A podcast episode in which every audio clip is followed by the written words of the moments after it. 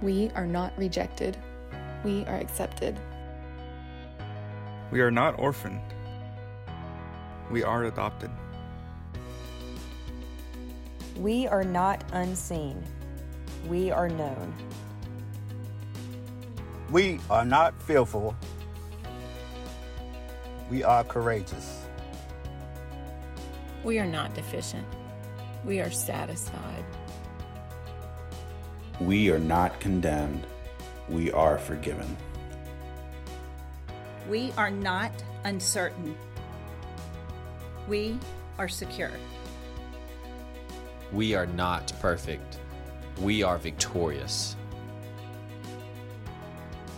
We are not in bondage. We are redeemed. We are not aimless. We are purposed. We are made in His image. And that redefines everything.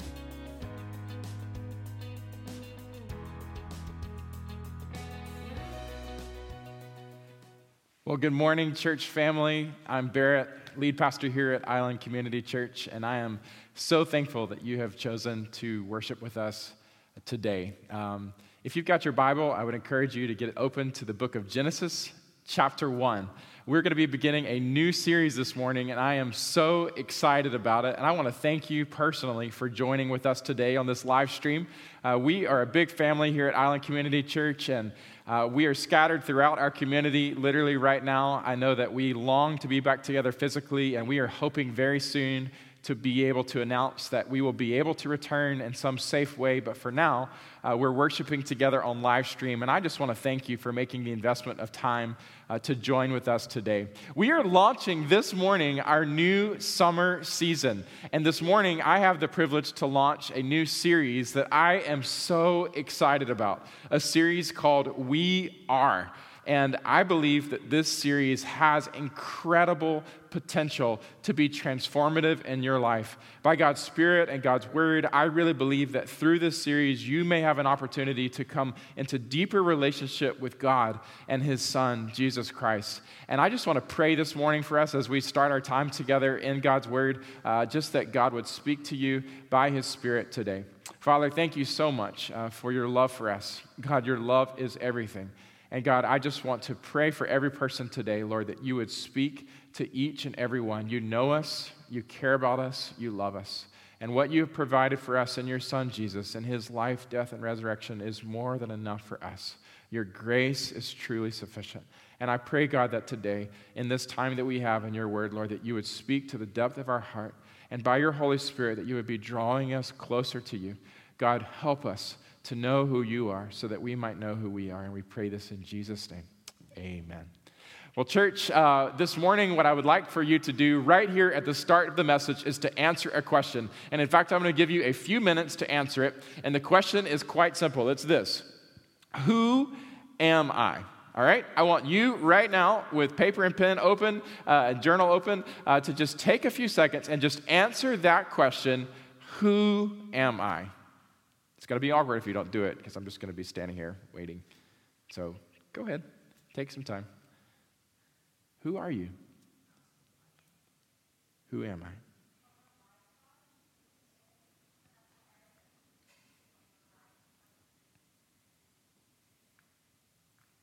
You still writing? Keep going. Make a list. All the things that come to mind. Who are you? Who am I? That's the question you're answering. Some of you are not participating. Come on.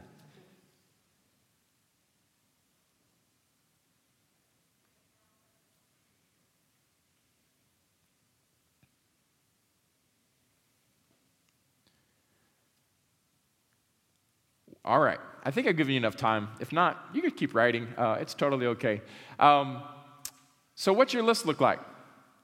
Uh, if you're like most people, if you're like me, probably when you got to your list, there's some things that came up like this. Um, perhaps you put your age, or maybe you put down your gender. Maybe you put family members. I'm a husband, or I'm a dad. Um, maybe you listed your children. Maybe you talked about your occupation. What do you do for, for work? That's a common question. Who, who are you? You know, I start telling you what I do for work. Or maybe you put down your your roles, different roles that you play in life or in other people's lives. Uh, maybe you put down something about your personality, your Enneagram number, for instance, if you're into that right now. Or maybe you started to list potentially some of your possessions or you were kind of thinking about them. Uh, maybe you described your neighborhood, where you live, what zip code you're in, uh, who you live around. Maybe you described your school. I'm a student at University of Memphis or Tennessee Health Science Center. Maybe you thought about your sexuality, maybe your hobbies or your economic class or potentially your politics. I'm a Democrat, I'm a Republican, I'm an independent. I am fed up with politics. Maybe that was on your list. Um, social groups, accomplishments. I don't know how you answer the question, but I know that this question, this question has been a central question to humans really from the very beginning. And there are a lot of people who have spent a lot of time, energy, heart, soul longing, even heart, soul ache. Um, they have been very invested, and potentially you have been very invested at seeking to answer this core question. It's what drives a lot of people to pursue the very things that they pursue, to acquire the things that they acquire, to participate in the things that they participate in, to try to accomplish the things that they accomplish.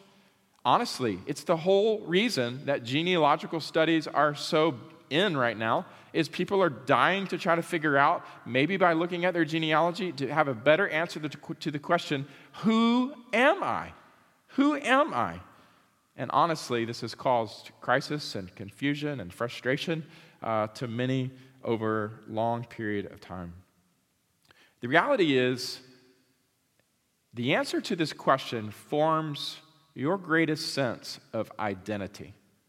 And this summer, throughout this series, we are going to be exploring the topic of identity.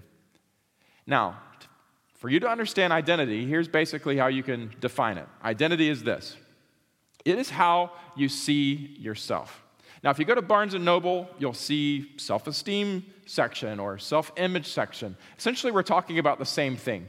Your identity you can write it down. My identity is how I see myself. How I see myself. And the reality is that for most of us, if we look at that list of things that, that I just went through, if you look at your list and you begin to, to, to actually go through it and identify with these things, what you'll begin to realize is that Many of these things, in fact, if not all of these things on your list, are probably not ultimate. They're not lasting.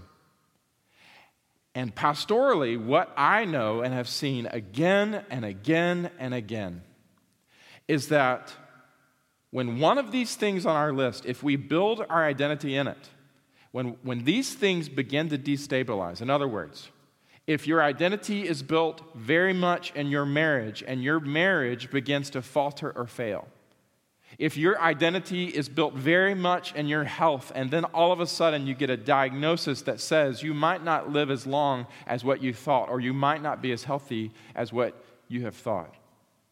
When you get to a point where you are laid off from work and all of your identity is built in your work and in your accomplishments, and suddenly even for some of us through this past season, we get that notice that we're no longer going to have a job. When our candidate doesn't win the election, or when that best friend that we have really been so attached to and that relationship has just been everything for us suddenly moves away. It's when the destabilization happens that we actually get to a point of what we call an identity crisis. Anybody ever heard this phrase? Identity crisis? Some of us have been in identity crisis even in the last few months with the coronavirus. And that is really why I sensed that God was leading us to focus on this for this season. Because to be honest, one of the reasons that this season of the coronavirus has been so hard, I mean, yes, our heart is breaking because so many people are getting this disease and suffering with it in their health. But even those who have not contracted the disease are suffering in many other ways. And one of the reasons that this has been so hard is because many of these things that we have built our identity upon for so long, whether it's work, our family, our time with loved ones, our hobbies, our shopping, whatever else, these things have kind of been stripped away from us over this past season. And it has caused destabilization in our lives. And it has been really, really tough. And if we're honest, once we lose one or more of these things, we get to this point of identity crisis. And by identity crisis, what we're saying is when the thing we've invested our sense of self in comes to an end. And the reality is, if we invest our sense of self, our identity, in these smaller, temporal, unstable things, then in, in fact, what happens is we will become small. We become unstable people. Without these things, we, we lose our sense of self, we lose our sense of calling, we lose our, our sense of purpose and direction, and life feels meaningless and life feels empty. And over and over and over, what I have experienced as, as some of you, even you know this because you've come, pastorally, it is my great privilege to welcome people to open my arms, to represent the kind of the open arms of God and to welcome people in the middle of life crises. But what I have seen again and again, and what most counselors, I believe, would tell you again and again that they have seen, is that when this destabilization happens, this identity crisis happens, we see effects. And some of those effects can look like this. We end up in places of drastic decisions or deep discouragement, places of depression places of substance abuse or of risky behavior, places of affairs or what we would describe as midlife crises. As Tim Keller says, inordinate love creates inordinate, uncontrollable anguish if anything goes wrong with the object of our greatest hopes. Inordinate love creates inordinate and uncontrollable anguish if anything goes wrong with the object of our greatest hopes. That's why I feel so passionate as your pastor and excited to be able to open God's word and to have an honest conversation together throughout the summer about this topic of identity. Because I know that unless we're building our identity in the right place, then we set ourselves up for this kind of tragic moment of crisis because we will realize that we've been building identity on something that is not not what God designed from the very beginning. So, through this series, week after week, we are going to be answering the question we are blank with what the Bible tells us our identity really is. And this morning, I am excited to be able to talk to you about really a foundational message of understanding our identity. All right? So, if you've got your Bibles, if you haven't already, I want you to get them open to the book of Genesis. Every single Sunday, by the way, as you're turning to the book of Genesis, I'm going to have a time of teaching here, but we're going to have a time of follow up after the teaching time to have a conversation with people who are really going to help us try to figure out how to live this out. Ordinarily, that conversation will happen right after the 9 a.m. service on Instagram Live, but today that conversation is going to happen at the end of our worship time here on this live stream, so stay tuned for that right after the message. But Genesis chapter 1. I want to introduce you to a phrase that I think will be helpful in answering the question, Who am I? And the phrase is Imago Dei. Can you say that with me? Imago Dei. Some of you might have heard this phrase before. It actually comes straight from Genesis chapter 1, verse 27. The reality is, friends, that our core created identity is so much richer, so much better, so much more glorious and more satisfying than any category that we could ever conceive of ourselves. It is so much better. God calls us to find ourselves not in earthly category, but in Him. And in fact, in Genesis chapter 1, verse 27, here in the very beginning of God's Word, I want to help you understand something that I believe, as we unpack it this summer, has the opportunity to transform so much about your day to day life. And that is, here at the beginning, as God created all things, we read that He created humans. And what does He say here in verse 27? So God created man in His own image. In the image of God, He created him, male and female. He created them. What we read here is God created man. Now, I want you to underline this in his own image. In his own image. When we talk about the Imago Dei, the Imago Dei literally means the image of God. It's an understanding that we are created in the image of God.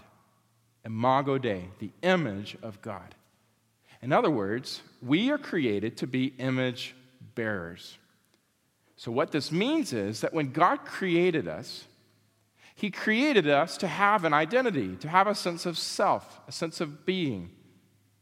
But our sense of being was always designed to be attached to God. Our sense of identity was always meant to be found in Him. In His image, He created us. Not categories, not Democrat, not Republican, not husband, not wife, not parent, not worker, not student, not son, not daughter, not straight, not gay, not uh, in success or in failure. I could go on and on and on. Of all the things that so often our world says, this is your primary identity.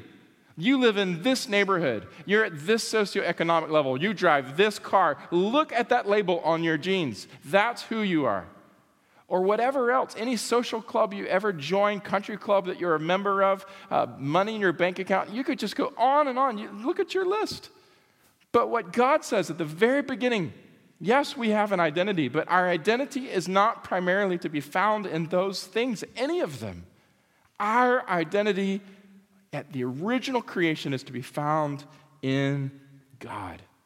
Our identity is to be found in God. We are image bearers. So, a lot of us, if you think about self esteem, a lot of us spend a lot of time, whether it's literally or figuratively, looking in the mirror trying to find ourselves. We keep looking and looking and looking and looking and looking at self, as if if we can go deeper into self, somehow we may can find a true and lasting uh, a permanent identity, a satisfying identity, something that will really, really, really, really, really be everything that I've ever hoped to be. But the reality is, looking at self is not the place that we find identity. God created us to be mirrors reflecting God. We're to be finding identity by looking to Him first. And by looking to Him first, then we can look to ourselves. The only way we can really understand our truest self is by understanding that in truth, we were created in relationship to look to Him. It's all about God. Jesus affirms this. Um, I was thinking about this this past months as I've been preparing to teach uh, this series, uh, a passage that often gets just misinterpreted, misunderstood. We don't really know what to do with it, but it's from Matthew chapter 22. If you've got your Bible, you can hold your finger in Genesis because we're coming back, but you can flip over to Matthew chapter 22, verses 19 to 22. Because interestingly, um, what we see there in Matthew chapter 22 is there's this interesting story as Jesus is there. Um, engaging with people in the temple, and people are coming to ask him questions. Over and over, the religious people are trying to trick Jesus into getting him to say things or do things that would contradict the law and would get him in trouble with the government. Um, they were just kind of out to get him. They just gotcha moments over and over. And there's one of these moments in Matthew 22 that's recorded, and it says this Show me the coin for the tax. This was Jesus saying this. He says, Show me the coin for the tax. And they brought to him a denarius, and Jesus said to them, Well, whose likeness and inscription is this. So, in other words, they're trying to get Jesus to answer what they should do. Should they owe money? Do they pay taxes to the government? And he, he, he says, Show me a coin. Now, imagine somebody saying, he, He's here and he says, Give me a quarter, right? And he looks at the quarter and he goes, Whose, whose likeness is on this? Now, I can't tell you for crying out loud who's on our quarter, all right? Please don't hold that against me. But imagine uh, being in a place where the, the, the king of the country or the leader of the country, their image is on that coin. Such was true in Jesus' time. And he goes, whose, whose likeness is on this? And they said, Well, it's Caesar's. And then he said to them, Well, therefore, render to Caesar what is Caesar's, but render to God the things that are God's. And when they heard it, they marveled and they left him and they went away. Now, the primary point of this passage, I don't believe, is about our relationship to governing authorities, although there's implication there. But I believe what is marvelous about what Jesus says here is he says, Look at this coin. Do you see what's on the coin? There's an image here. And this image shows you who this coin is due. This is the highest authority. This is the one who you need to submit this coin to. This image shows you who it belongs to, so give it to him. But render to God the things that are God's. I imagine he looked up from the coin and looked straight at the people. He looked straight at the people that he was talking to. And what he's looking at as he looks at each and every person as I'm looking at you is the image of God. What he's saying is, on this coin is the image of Caesar, but on you is God's image. And don't you forget it. You belong to Him. Render to God the things that are God's. In other words, His image is all over you. So don't you know that you should be building your identity upon Him? I love the passage and I hope it helps you in some way. What he's saying is it's all connected back to him. He is our satisfaction. He is our sustainer. He is our sufficiency. And we are an image bearer of him. We have been created, created friends. Your identity your primary identity was never meant to be attached to these worldly categories. It was always, at the very beginning, meant to be attached to your relationship, your intimate relationship and belonging to Him. He is a loving, gracious God. He didn't want you from the beginning to be on an endless identity search. He always wanted you to know that you are His, He is yours all that you could ever want and need in terms of your identity is found in relationship with Him.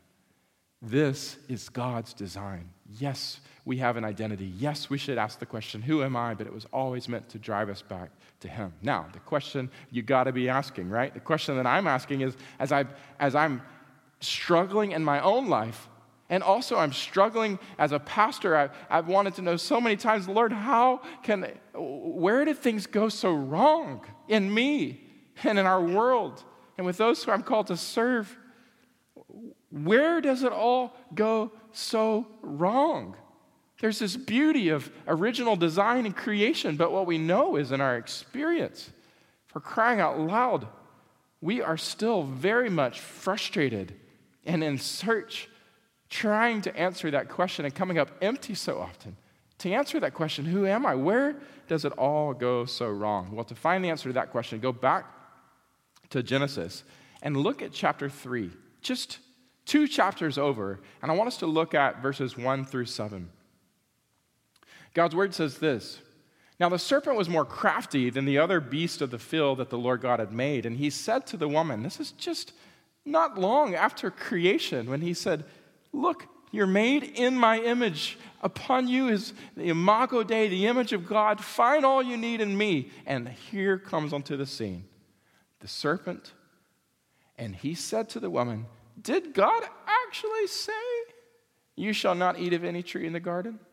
And the woman said to the serpent, We may eat of the fruit of the trees in the garden, but God has said, You shall not eat of the fruit of the tree that is in the midst of the garden, neither shall you touch it, lest you die.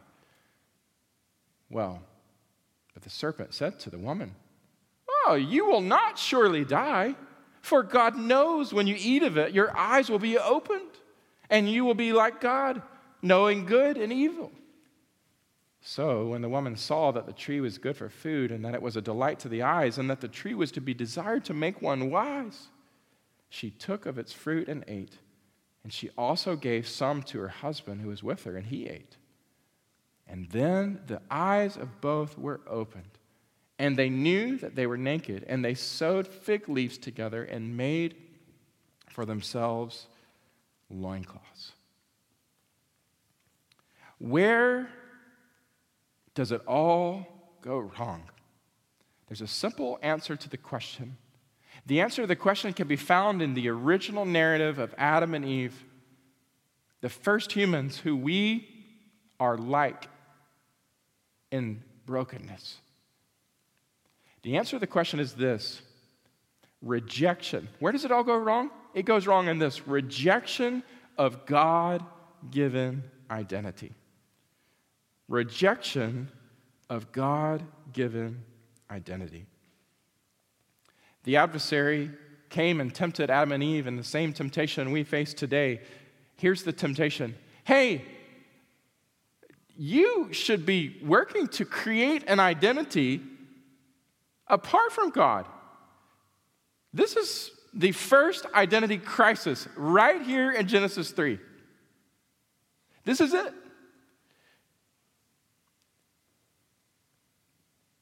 Your identity, your true identity, really cannot be known unless you get out from under that oppressive relationship with God.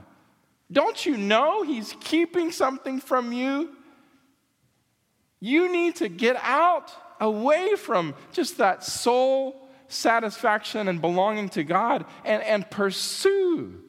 Pursue your identity. Your true identity cannot be known until you, you, you get away from Him. Then your eyes will be opened, and then you will become like God. But the reality is, God did make us with our eyes open when we were just with Him and made in His likeness and finding our identity in Him and Him alone. This is our true identity. And yet, again and again, just like here in Genesis 3 at the beginning, we get lied to by the enemy, we get lied to in the world to tell us that that's not enough that we've got to go and seek that and find satisfaction in that apart from God in order to be our true selves. We are told instead of being a mirror to reflect God, that we need to go and stare in the mirror and look at self more and more and more. And maybe, maybe just then we'll discover who we really are. And Adam and Eve fell for it. Rather than simply believing God was enough, believing that they were already like him, that their identity was already secure in him, they instead sought to create their own sense of self apart from him. And the result, the Bible describes as sin. Looking away from God. Where does it all go wrong? Looking away from God for identity. This is, in essence, what sin is all about looking at God and going, God, you know, I know how you created me, but I believe there's something more for me apart from you. I believe there's something more that you're with, that you've withheld from me apart from you. So I've got to leave you. I've got to rebel against you. Even though your image is on me and I am owed to you, I belong to you, I need to submit to you, I'm going to rebel against that and go and search for identity apart from you. Looking away from God for identity is where all things go wrong. And we could also describe it as this building an identity apart from Him. Building our identity, our primary identity apart from Him. This is where it went wrong here in Genesis chapter 3. And this is where it goes wrong for us. Every time we desire to live outside of God and to find identity apart from Him, it just leads us, friends, to more and more dissatisfaction more frustration, more setup for an even greater crisis. Because the reality is, friends, there is nothing that this world can give that you could build your identity upon that could satisfy you and secure you like being in the perfect relationship with God Himself. It was always meant to be just about God, your identity just attached to Him, and that being enough. But the reality is, for Adam and Eve, they turned away from that, and you and I have turned away from that too. And that is the answer to the question where has it all gone wrong? And there's serious consequence. But I want to leave you with this. I'm coming to a close here. This morning, my desire is just to lay a foundation and to whet your appetite for what is to come, because we're going to be exploring this for the next several months together. But there's another there's another question that we want to, to talk about. And the question is this Is there any hope? Is there any hope? and you probably sense the answer to the question because of the smile on my face. The, resounding answer of the Bible is yes. Yes, yes, yes. There is hope. Even though God could have left us in the mess of what we chose, that He could have left Adam and Eve in the mess of what they chose to try to build identity apart from Him, and all of the spiraling out of control that was Uh, the consequence of that, He could have left us in that. He could have left the world in that. He has chosen, in His love for you and by His grace, not to leave us in that. In His kindness and in His mercy, He comes to redeem all that has been lost and to teach us, to restore in us the image of God, so that once again we might have the security and the satisfaction that comes in just our identity resting in Him and Him alone. The reality is this everything, everything that the first Adam lost, Jesus, the second Adam, came to redeem. The Bible describes Jesus as a second Adam. Where everything went wrong with the first Adam and where everything goes wrong in us, Jesus came, God Himself in flesh, to live for our righteousness, to die for our forgiveness, to be put in the grave in the death that we deserve to die, the consequence that we deserve by looking other somewhere else other than God for our identity. And he rose again triumphantly from the grave after three days, and he lives today. He has all power, and he uses his power as the perfect second Adam to restore what has been lost and our own choice to turn away from God. Jesus can restore. This is why he came, and it's all by his grace. Philippians chapter 2 says this in verses 6 through 8. Though Jesus was in the form of God, he did not count equality with God a thing to be grasped, but he emptied himself by taking the form of a servant, being born in the likeness of men, and being found in human form, he humbled himself by becoming obedient to the point of death, even death on the cross. Jesus comes to restore our identity. He comes in his love and by his grace, and yes, by his work on our behalf to restore that which has been lost, to restore in us the very image of God. The perfect work of Jesus restores us to Imago Dei. The perfect work of Jesus can restore us to the Imago Dei. And this good news of Jesus both affirms and humbles us. The good news of the gospel It is wonderful news because for those of us who, who have just felt this deep, deep heartache, wondering if we will ever be enough, wondering if we could ever be lovable, wondering if we could ever do enough, wondering, just, just searching, searching, searching for satisfaction. The good news of the gospel comes and speaks God's love reminds us that we are loved by the eternal God. We are seen, we are cared for, we are loved, and He can satisfy our hearts. He has not forgotten us. He has not left us. He loves us and He moves toward us, and His grace is available if you call out to Him. And there is such affirmation, knowing that we're not like monkeys, we're not like trees. We are a special creation of God, made with incredible dignity by our very creation being formed in the image of God. He loves us, and that is an incredible affirmation of the gospel. But the gospel also humbles us, doesn't it? Because the gospel also, in order to receive the love of God, the first condition is that we must acknowledge our waywardness and our need for mercy. We must just like with Adam and Eve, recognize our nakedness, that we have turned from Him, tried to build an identity apart from Him, and that that is not what we should have done, and that is sin. And that sin brings brokenness, and that brokenness needs restoration. We must acknowledge that we are not God. The gospel forces us to recognize we are created in the image of God, but we are not the creator.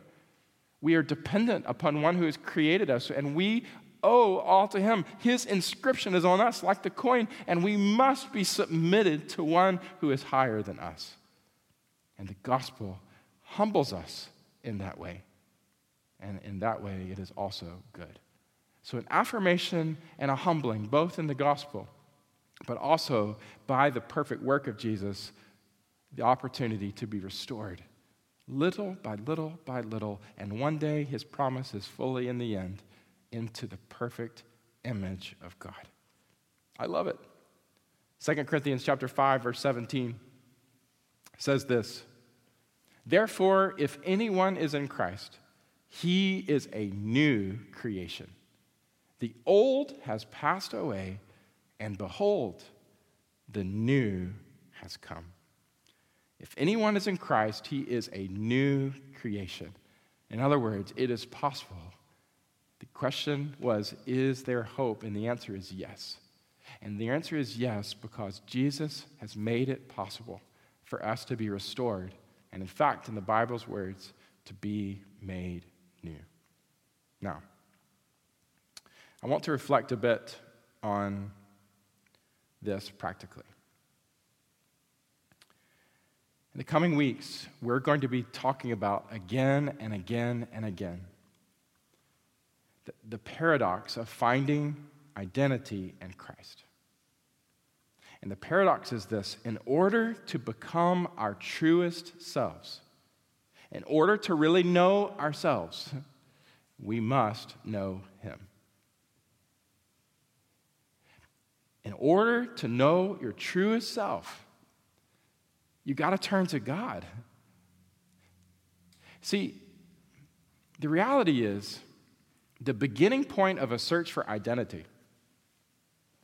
You got to answer this question Where do you draw your primary identity?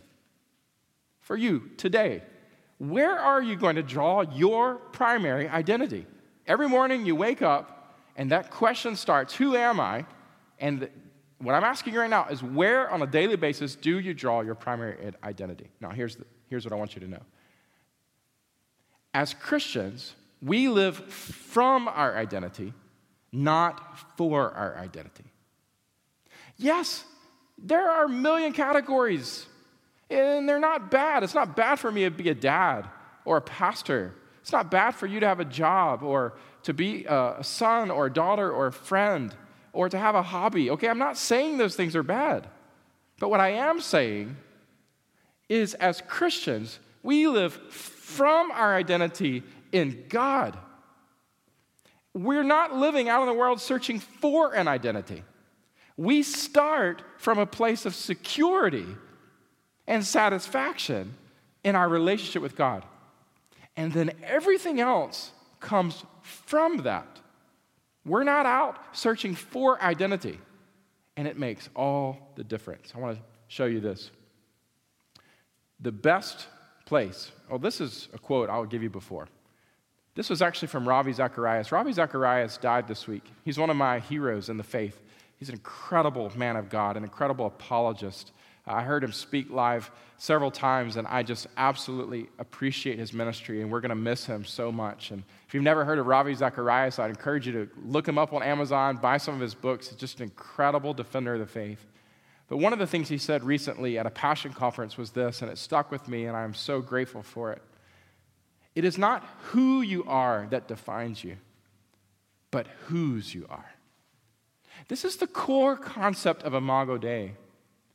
We're not out searching for who we are. So much of what drives us, I really believe, is a search to try to answer the question, Who am I? But that question is not the most important question. It's whose we are. It's actually from our very creation discovering that we belong to God and our identity is meant to be rooted in Him. The beginning point of identity is Jesus. The worst place to begin constructing identity is you. And if you go to bad counselors, typically in counseling, what I have to correct again and again, if you go to bad ones, and we have some great ones here in the church, you're going to hear from them in a second, okay? So I'm not ratting against counselors, all right? Hear me say this.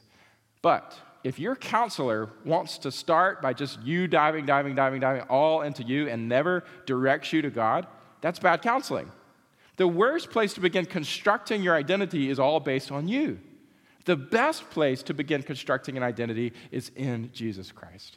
Now, I understand you got to explore things about you, but ultimately, those things have got to lead you to Jesus because it's not about who you are, it's about whose you are. And on this series, in this next season, what we're going to be doing week after week after week is really going to the Bible and looking together at whose we are. What does He say about me? And as we fill in those blanks, we are blank. We're going to be using the blanks to discover what God says about who we are so that we can build our identity in Him. The blank for today, if you haven't called it already, is this We are made in God's image. We are made in God's image. And I'll leave you with this as we transition to our time of response and prayer. God wants us to look to Him for our self definition and for our identity. God wants us to look to Him. And today, I don't know exactly where you are as you're listening to this message, but I do know, I do know because of myself and also because of the search that we see in the scripture of every human since the fall. I do know that you are searching for the answer to that question Who am I?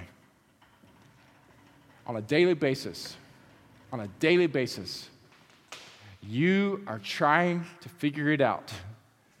And a lot of what you're pursuing, I really believe, if you're honest, a lot of what you pursue in life, a lot of what you give yourself to, a lot of what you invest your time in and your money in, and what you crave deep down is a search for that sense of your truest self. And I just want to tell you this morning that God wants you to look to Him for your primary source of self identity, for your primary source of self esteem, for your primary identity in life. God wants you to look to Him. Ultimately, it's not about who you are, but whose you are. And from the very beginning, you were created to belong to Him. I can't wait to unpack more of it in the conversation we'll have in just a few moments uh, around uh, sofas here, talking with some friends uh, that will help us a little bit more and also in future weeks. But right now, I just want to invite you to respond. I really believe today that there are many of you who may have never, ever put your faith in God. You, you're searching. You're searching. You've been clinging on to different groups that help you feel secure in your sexuality or secure in your socioeconomic status or secure in your uh, friendships. Um, you've been looking to a lot of things to, to find security and satisfaction. You've been building your identity, if you're honest, around something that many times has let you down and you keep going, or maybe looking to the next thing, or just trying it one more time, thinking that just next time, this next time, surely it will be different. But I got to tell you, if you're not building your primary identity in God, then whatever else you're building your identity in going to let you down. There will be a crash, there will be a burn because it's temporary. It's not permanent. It's not meant to be your ultimate satisfaction, not meant to be your ultimate purpose.